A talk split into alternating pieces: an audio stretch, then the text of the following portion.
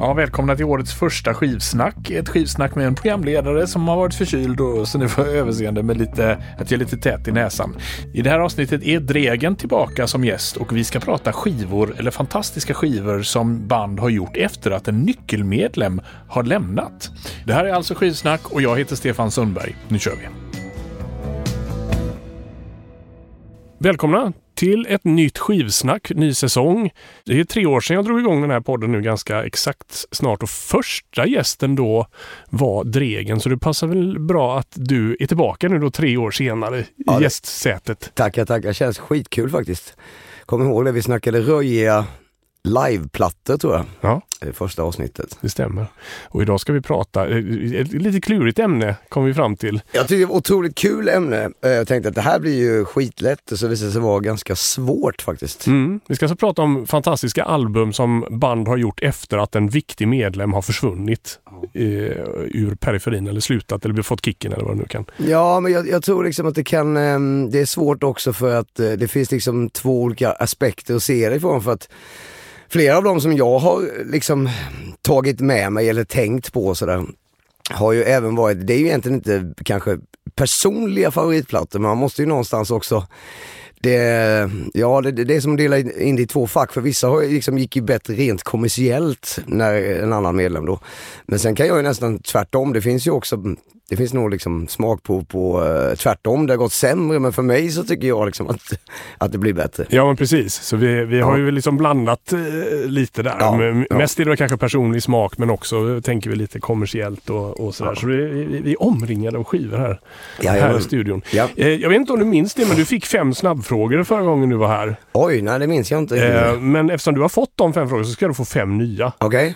Den skiva du har lyssnat mest på i ditt liv? Kiss Alive. En skiva du minns från föräldrarnas skivsamling när du var barn? Oj.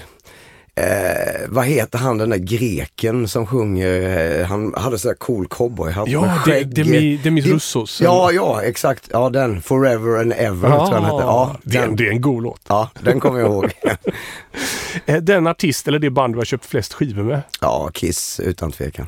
Den skiva du har köpt flest ex av? Nevermind the Bollocks. Nej, Sex Pistols. Och sista frågan här då. En skiva du saknar i skivsamlingen? En så här drömplatta som du inte har fått tag i? Nej, men jag vet. Robban, Hellacopters trummisen, han har ju mycket... Han är lite av en Beatles-samlare också.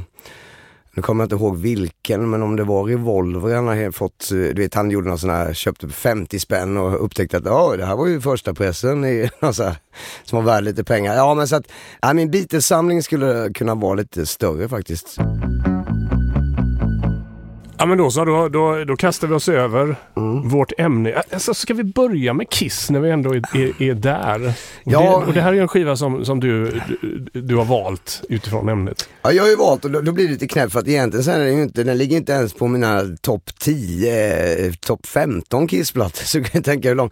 Det är ju då plattan Lick It Up från 1983, vågar jag nog nästan säga. Så här, ja. Där det blir lite det här knäppa för att ändå tror jag att det är första plattan de tog av sig sminket. Osminkade på omslaget, väldigt straight, vit bakgrund.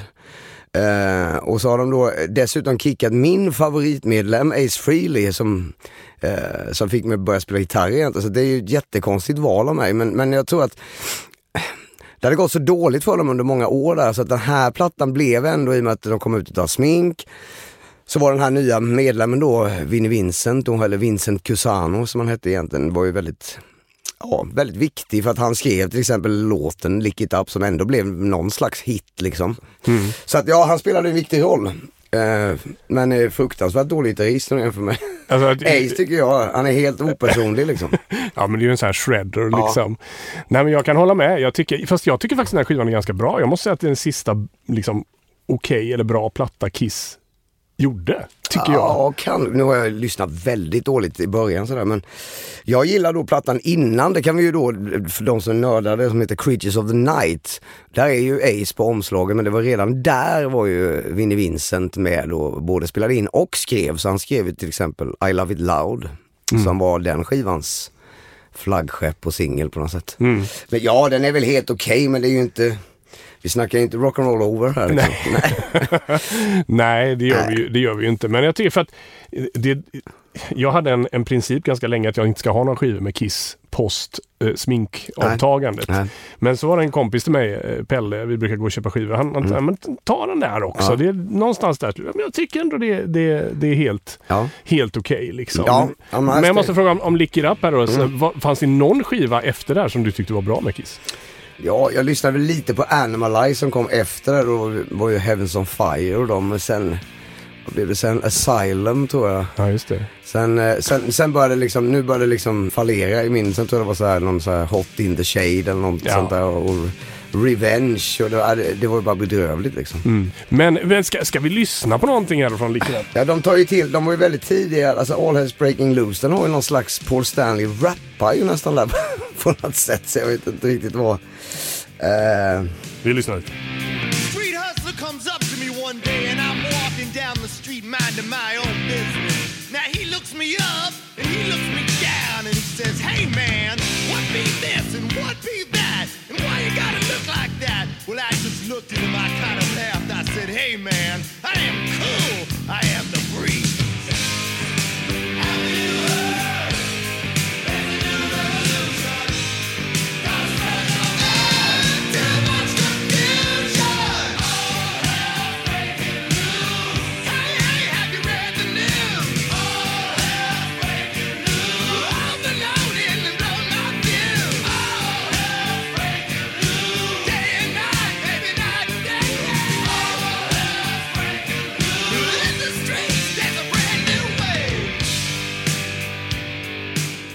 Ja, det är så att säga, han rappar ju nästan här på stället.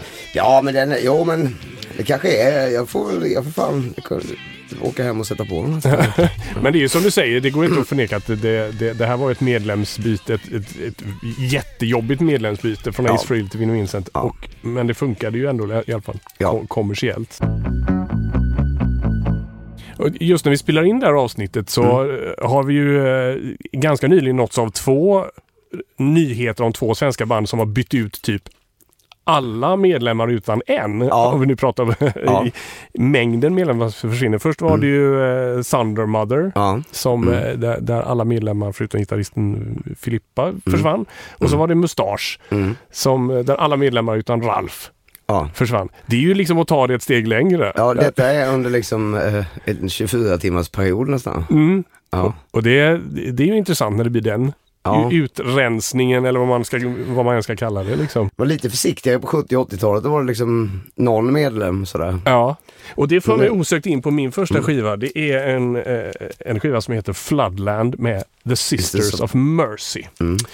Det här är ju deras andra platta. Jag är egentligen ingen så här jättestor så här goth eller vad kallar man en fan så. Men den här skivan upptäckte jag när jag var kanske 16-17. Jag hjälpte en kompis att göra en film för jag ägde en så här camcorder videokamera. Och som tack så fick jag den här skivan av honom och tyckte det var fantastiskt bra. Men sen när man då läser på eller när jag läste på och lyssnade in mig på deras första så tyckte jag det var inte alls, jag gillade det inte alls. Är det den First, Last and Always? Precis. Ja, just det. Och då var de ju ett band på, var de 4 pers tror jag. Ja, men sen så brakade det ju samman där också så att alla medlemmar försvann. Det var väl framförallt han Wayne Hussey som gick och bildade Mission efteråt. Han och Andrew Eldritch som är då frontfiguren i Sisters. Jag tror inte de kom överens. Ja, just det. Det eviga frågan. Så alla medlemmar försvann eller fick kicken, jag kan inte historien exakt. Så när han behåller ju Sisters of Mercy-namnet och så rekryterar han en basist som heter Patricia Morrison och de som duo då spelar in den här skivan Floodland som är helt suverän och blir väl också deras lite kommersiella genombrott. Ja, just det. Men rent musikaliskt är jag så dålig på, för jag vet ju då första plattan, för den är väl mycket så här typiskt goth allting går här nere av liksom sången och så här, first and last. Men är den här liksom på något sätt lite poppigare då, eller är den liksom, är den mer... Ja, men det får man nog säga, den är nog lite mer tillgänglig. Jag vet att ett par spår här är producerade av heter han, Meatloafs Jim Steinman. Ja, just det. Han är ganska svulstig. Jag vet att Andrew Eldritch sa någonstans, vad bidrog han med till dina låtar? Och han sa, gör dem 3 gånger så långa som de behövde vara. Ja.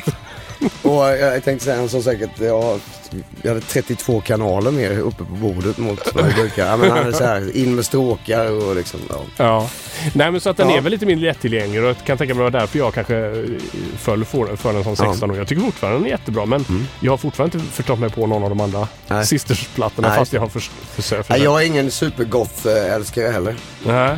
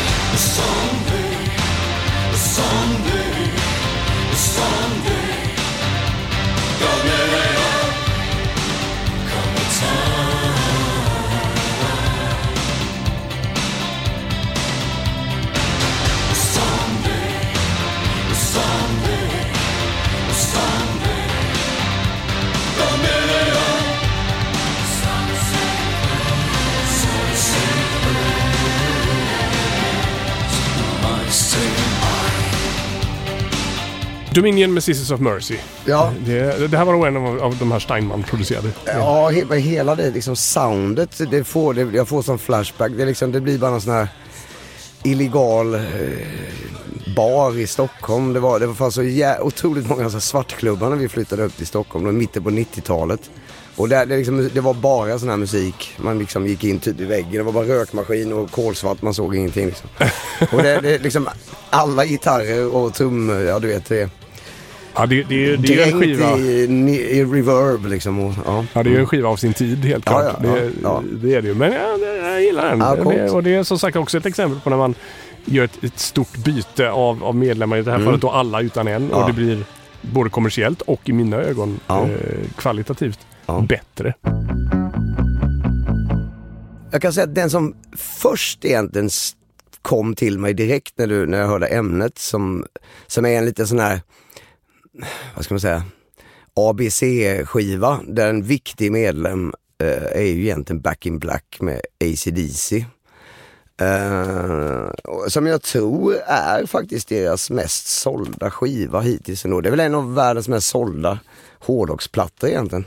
Ja, det är ju verkligen ett klockrent exempel på när en viktig medlem. Ja, är det här 80 va? Något sånt där va? Ja, precis. Ja, 1980. Och jag tror att det som är lite häftigt med det här, det är ju att, och sen blir det också lite klivigt för mig, för att Bon Scott för mig är ju, jag är ju väldigt stor Bon Scott-fan liksom.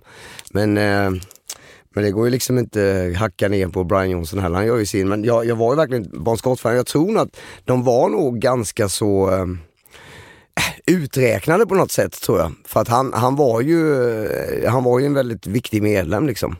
Och sen går de och gör liksom den här mastodontplattan med Matt Lang, tror jag det var. Ja, precis. Ja. Åker ner till Bahamas eller sånt där. Det är som är så knäppt, men man kan verkligen inte, känns inte som den är inspelad på Bahamas. Och där då Brian Johnson, han är liksom utanför Georgia. Jag höll på att säga, nej, men han är ju en Georgie där uppe, för han har inte varit utanför Newcastle i hela sitt liv liksom. Nej, det är verkligen ett styrkeprov det där, måste man ju säga. Det är nog ett av de största styrkeproven i rockhistorien, om inte hela musikhistorien, och producerat som fantastiskt album. Men du gillar ändå Back in Black? Ja, det gör jag. Jag gillar den. Fast det är Brian Johnson. Ja. Ja, jag gillar ju liksom, han är en sån där som har... Han, som jag säger, han gör ju ett fantastiskt jobb liksom. Och sen, jag tycker den är väldigt bra. Dock så är det väl ändå mina 2 AC/DC-plattor, favoritplattorna är nog ändå med Bon Scott, tror jag. Vilka är det då? Powerage gillar jag väldigt mycket. Sen står det med, ja men i alla fall Powerage. Men sen Back in Black, den är där uppe också. Mm. Ja men det är samma här, jag gillar men Let There Be Rock är nog min favorit. Ja just det. Med AC/DC tror jag. Men för jag faktiskt, nu svär jag säkert i kyrkan, men jag uppskattar nog Brian Johnson mer som sångare. För jag kan tycka att Bon Scott är ibland liksom little bit gnällig liksom. Ja, lite där. Ja. Däremot tycker jag skivorna med Bon Scott är bättre, för efter, får man ju ändå säga, efter den här så blev det ju aldrig så himla jättebra efter Back in Black alltså. Det finns alltid något russin sådär, men sen är det, ja, det låter ju som AC/DC liksom, ja.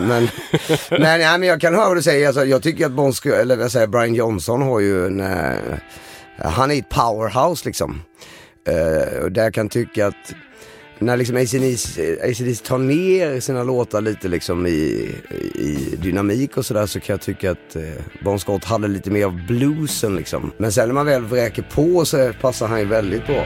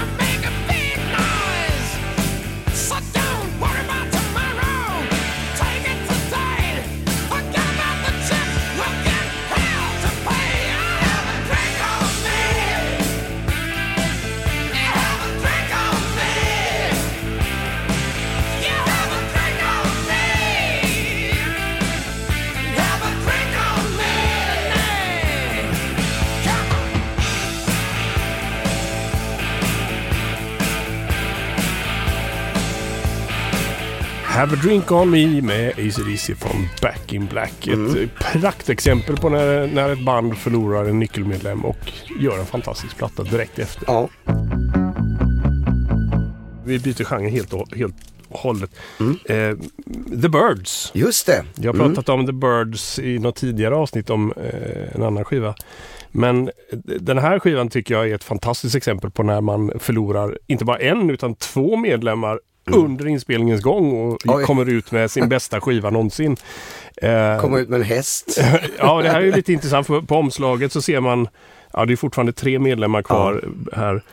Men David Crosby som var en del av The Byrds när de skulle börja spela in den här plattan, men som typ fick sparken precis när de skulle börja spela in. Teorin är ju att den här hästen då i det fjärde fönstret, de står i något stall här och tittar ut, att det är David Crosby liksom. Just det. För splitten de emellan var inte direkt vänskaplig. Jag älskar ju The Byrds, allt som The Byrds har gjort, och de blev ju faktiskt också lite av ett countryband sen, efter den här skivan. Men den här skivan är någon slags amalgam av allting de gjorde innan och när skivan släpps och efter. Det är liksom, det är så här Jingle Jangle, Mr. Tambourine Man stuk, det är psykedelia, det är lite country, men det är även lite så här flum, som 60-tals flum liksom. Och vad jag gillar med den här skivan är att alla låtar de går ju in och ut i varandra. Man ska egentligen lyssna på den här från början till slut, för det är svårt att liksom bara ta en specifik låt, för det är nästan lite som en låts som sitter ihop, eftersom allting flyter in i varandra. Ja. Och det här tycker jag är det här är en av mina bästa skivor någonsin. Om man ska välja så här typ 10 eller 20 bästa skivor någonsin, så skulle jag absolut välja The Notorious Byrd Brothers. Okej. Jag tycker den är... Nu har jag en skiva som saknas hemma. Det hör jag. Det kan spelas nu. Som sagt, nu är det svårt att välja eftersom alla låtar sitter ihop då på ett väldigt fiffigt sätt. Men vi spelar Draft Morning här.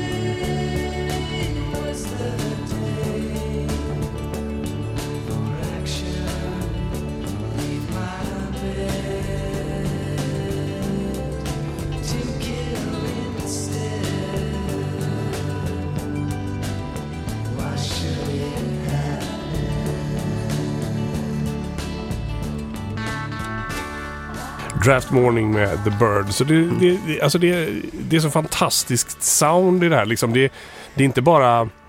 Som man hörde i flera röster. De har ju dubblat rösterna 2, 3, 4, 5 gånger. Jag vet inte hur många år. Så är det hela skivan igenom. Det blir liksom, jag vet inte, det är mer som en stor ambiens som bara... Ja, jag fick lite sådär när man... man får bilder. Jag, helt plötsligt så var jag på något jävla spa helt plötsligt. någon slags ny genre, sån här sparrock. Sparrock, ja. Men du vet liksom, det är lite sådär, ja men det är också tidstypiskt för 60-tal med lite det här, ja, more is more med röster och sen gärna indränkt i ganska mycket reverb också. Ja, liksom. Eller hur? Ja. Nej, men så det här är ju ett styrkeprov för som sagt att gå från skivan innan som där han var en kvartett då och som blev ganska framgångsrik och så gör de den här skivan, alltså David Crosby åker ut innan de har börjat spela in ens om jag minns rätt, och så även trummisen Michael Clark som ändå är med på omslaget, han försvinner också under inspelningen, okay. Så att i princip är det ju en duo, Roger McQueen och Chris Hillman då, som gör den här skivan som en duo mer eller mindre, och så är den så fantastisk. Jag älskar den här skivan, det är definitivt något att kolla den in om man inte har. Stefan står på min inköpslista nu. Ja men härligt, direkt, ja. Vad bra. Vad har du mer med dig? Ja, vi ska se. Jag måste bläddra lite här och se vad... Och sen tyckte jag det var svårt med svenska band och artister också. Nu har vi ju nämnt lite där med... Vi kan ju bara säga hur det blir då med Thunder Mother till exempel då. Mm. Men jag tänkte faktiskt på ett svenskt band. Arch Enemy. Ja, just det. För att det. Arch Enemy... Nu får ju alla lyssnare som... För det är liksom inte min riktigt cup of tea. Men vi har spelat tillsammans på några festivaler och sådär i Japan och sånt. Och då... Jag hade knappt märkt det, för att då var det en ny tjej som var med. Hon har något blått hår och slag nu, men jag tror att det går väldigt bra för dem. Men det är en ganska rolig historia för att svenske då, Mike Amott tror jag han heter, Mikael Amott. Han, nu kan jag inte de här namnen heller, men han, de hade väl en snubbe, tror jag. Tänk om jag bara sitter och hittar på det här nu. Och jag menar på, nej men Arch Enemy under namnet, de hade ju en snubbe som sjöng. Och sen gör han det här fantastiska draget och tar med då en tjej som sjunger skitbra, och det blir ju en stor framgång. Ja, hon var inte om tysk eller något sådär? Tysk eller holländska eller något sånt där. Ja. Angela något. Ja! Angela... något tyskt. Angela tyskt, ja. Ja, precis. Här är det lite så här planerat, så att hon planerar ju sitt eget avhopp, så det blir liksom inga sån här, ofta så blir det någon stor schism eller att man blir osam, så det liksom det smälls i dörrar och hej, jag vill aldrig se det mer och sånt där. Men här är de då snackade igenom att jag vill sluta som sångerska. Men däremot så vill jag bli er manager. Så hon blev då, Angela blev ju manager till Arch Enemy. Och hon då fick i uppdrag och scoutade ju till och med den nya sångerskan. Så det var liksom som ett planerat fast ändå oplanerad grej. Och det verkar gå bra. Ja, för att vad jag har förstått så har de ju nått nästan ännu större höjd med den här amerikanska tjejen, tror jag. Ja. Så att det kan vara att hon är jävligt bra på att sjunga och att de har fått en jävligt bra manager liksom. Så att det hela är väl det är en liten Hollywoodfilm alltihop liksom.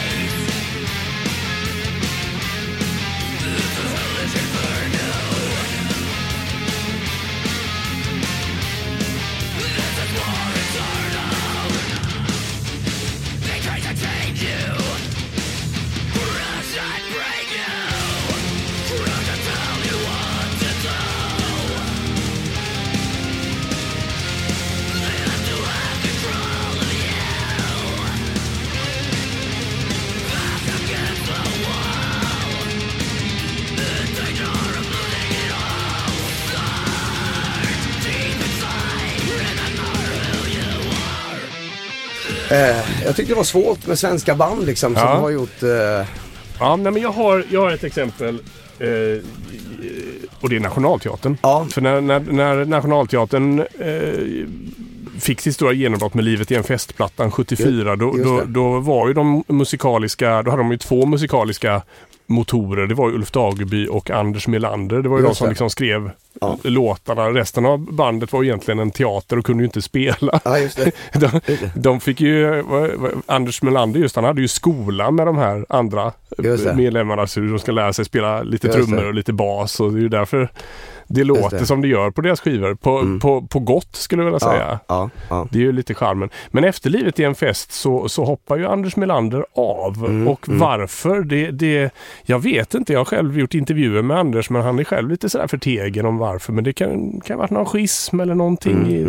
Vad gjorde han? Förlåt min okunskap, men bildade han något nytt? Eller han bara la ner musik totalt? Eller? Nej, alltså hans största framgång efteråt, det kom ju med den här... hur går det nu? I'm burning... Burning, no, no, no, no. Aha. Den gjorde han ju under duonamnet Q. Aha, okay. Det var en superhit där på 90-talet. Ja. På engelska? Ja. Men sen vet jag att han gjorde mycket filmmusik och musik till tv och sådär. Ja. Men när han hoppar av så då tar ju Ulf Dageby egentligen, då blir han ju ensam musikalisk motor, men som ersättare kommer ju Totta Näslund då in som sångare på deras nästa skiva. Eller deras nästa skiva blir ju barnskiva egentligen, den där Kåldormar och Kalsippe, så jag räknar inte riktigt där. Men nästa studioplatta blir ju Barn och vår tid, som ju är en fantastisk svensk klassiker. Jag älskar Barn och vår tid, och det är ju då ett fantastiskt mästarprov att släppa en sån skiva efter att liksom den ena musikaliska motorn bara försvunnit. Och just när det gäller Barn av vår tid, jag måste få köra lite ur Ingelas sång, en riktigt underskattad låt från den skivan tycker jag. Hela mitt liv har jag levt som en havets spillra. När ni hör om mitt liv tror jag säkert att tårar trillar. Men nu är det så här, börja om, så kan ni stänga av ert snyft någon gång. Jag vill bara komma in till land, oh yeah. Bara komma in till land. Hela mitt liv har jag blivit om hem.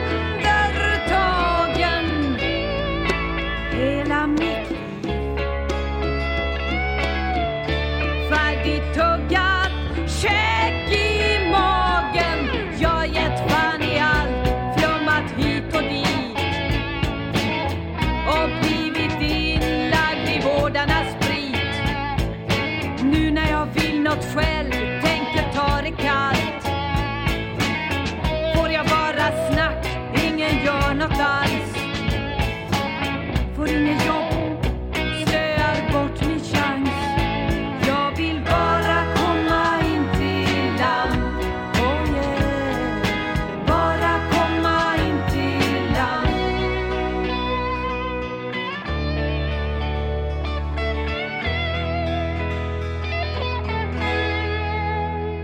Jag tänkte mer tillbaka, men England och verkligen så här hårdrockens hårdrock, men Iron Maiden har ju gjort lite av det också.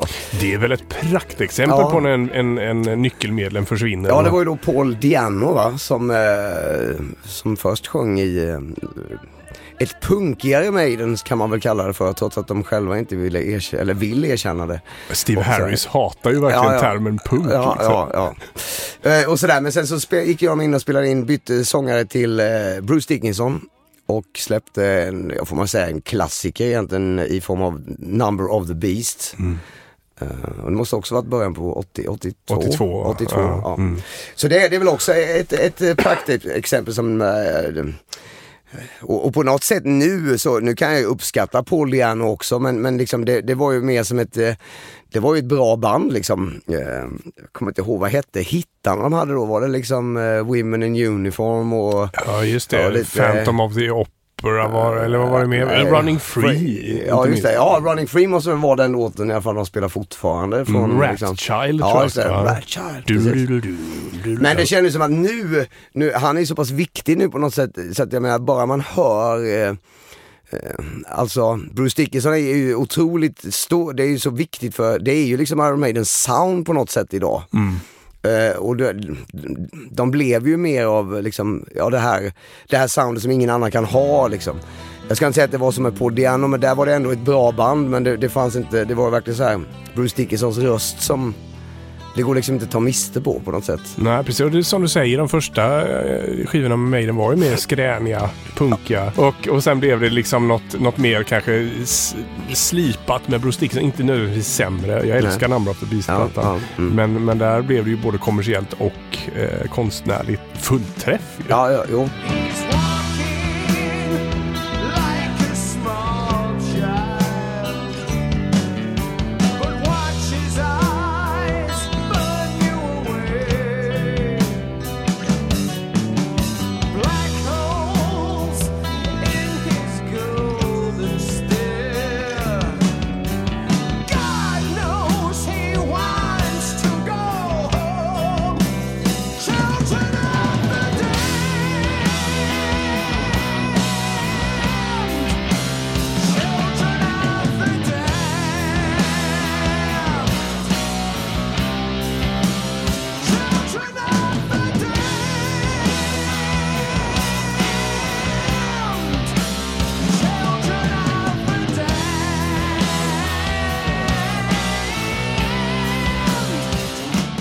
Number of the Beast där, var det en skiva du lyssnade mycket på när du var liten? Ja, det var det. Eller började ditt musikkonsumerande? Ja, men var ändå så pass liten då när den kom, så att då var jag väl från 73, jag var väl 9 någonting så här, så att det var ju fortfarande lite, om det var mörkt ut, så det var lite läskigt att lyssna själv på intro till Number of the Beast liksom.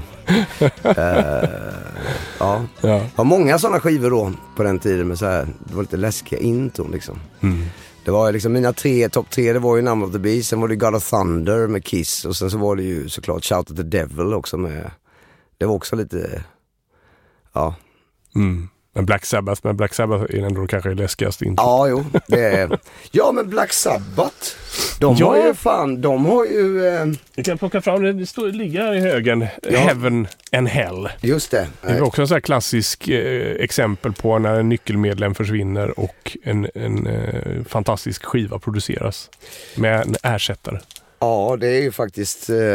Ja, och mantla liksom Ozzy är inte helt enkelt heller så. Nej, precis. Men sen hade ju Sabbath haft en dipp. De gjorde ju, i alla fall i min subjektiva åsikt, ganska två sunkiga skivor på slutet. Technical Ecstasy och Never Say Die. Så de var ju trötta, de var ju slut. Ja. Och det var ju modigt då att gå skilda vägar.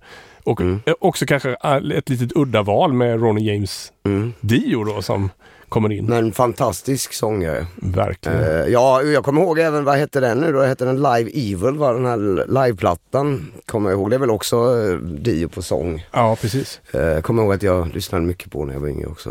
Tyckte det var bra. Och när de släppte Heaven and Hell 1980 så blev ju det en riktig succé liksom. Och det är ju, sen finns det ju de här olika lägren, Ozzy eller Dio eller Tony Martin och alla... människor som kom och gick i bandet. Men jag tycker även den här är en skitbra platta. Jag tycker så här öppningsspåret är sånt jävla statement liksom. Det är bara sån power och sån urkraft som bara puff, nu är vi tillbaka.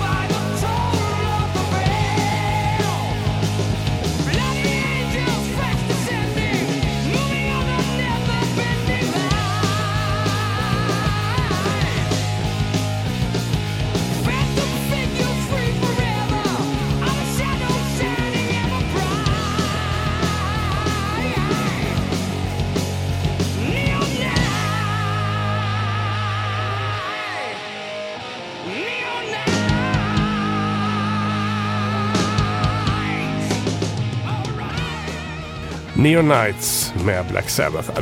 Det där är så jäkla bra alltså. Ja. Jag tycker det är... Jag tänker både på Deep Purple och Black Sabbath. Det var jävlar vad de... Det var mycket byten där och in och ut och... Ja, verkligen. Det var ju... Och nu när du ändå nämner Deep Purple så... Ja. Kan jag ju då... Jag har tagit med en skiva faktiskt med Deep Purple och de gjorde ju några flera sådana vänder där de bytte ut en viktig medlem och så gjorde de en fantastisk platta. Först var det ju då In Rock som kom efter att Ian Gillan och Roger Glover kom med som nya medlemmar. Sen försvann ju de två och då kommer David Coverdale och Glenn Hughes in och gör Burn, en fantastisk platta. Men jag har faktiskt plockat med Come Taste the Band som jag tycker är en sorgligt underskattad skiva. Det var den sista de gjorde innan de tog ett längre uppehåll. Och där hade ju då Richie Blackmore försvunnit ur bandet och han var ju en minst sagt viktig nyckelmedlem. Ja, herregud. Och då tog de in amerikanen Tommy Bolin på gitarr och då kan man ju tänka sig att det blir väl lite halvtrist och sådär. Och den där skivan, jag vet inte, den har väl börjat få lite så här praise nu, att folk börjar omvärdera den, men det vart ju liksom på sin tid var det ju att, den gick ju inte jättebra och har ju sett som en kanske lite mindre kvalitativ Deep Purple-platta. Men jag tycker det är en av mina favorit Purple-plattor faktiskt. Jag tycker att... Men då kan ju du och jag ta en om du tycker, för det här är då lite mer av din personliga åsikt och det gick inte så kommersiellt bra, men då efter det här de tog liksom det här långa breaket eller nästan, man trodde väl att de var splittrade typ. Då kom det ju en skiva som för mig är liksom en jätte, men det är bara för att man har så mycket minnen och saker till, men alltså gud, Perfect Strangers.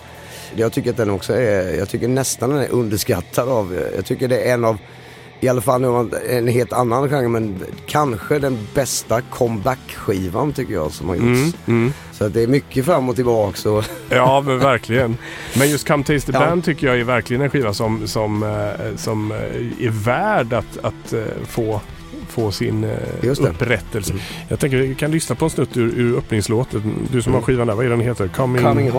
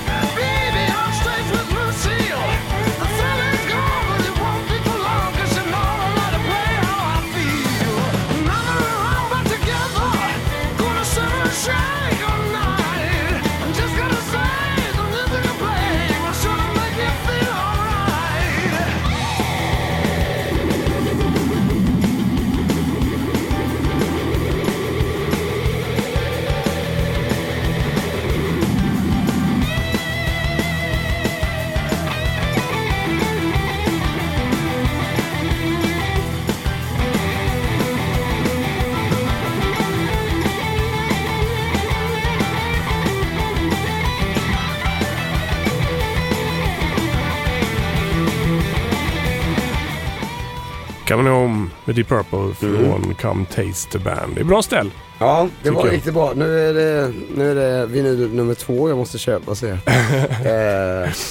För grejen är så här, nu kan jag också svära i kyrkan, jag älskar Deep Purple, men jag är liksom inte, Richie Blackmore är inte någon sån där gud för mig. Jag är inte så här, jag är lite svårt för de här. Jag vet vi pratade om det när vi snackade i livealbum, när man kör så här 20 minuters liveversion när man bara står och filar på gitarren i en kvart. Och så var ju lite Blackmore. Ja. Jag är ju, det vet du, jag är ju på samma, jag har ju alltid, det är därför jag också, samtidigt som jag älskar Slayer, gillar ju Tom Petty och ja, även när det går så långt som till Dylan med 16 verser, men jag är nog mer liksom imponerad av en bra text på något sätt än ett jättebra långt gitarrsolo. Man kan göra skitbra gitarrsolon på 20 sekunder eller 10. Men just att det är ändå så här, låtskrivandet som är viktigt, och det där kan bli osans med folk när de inte förstår.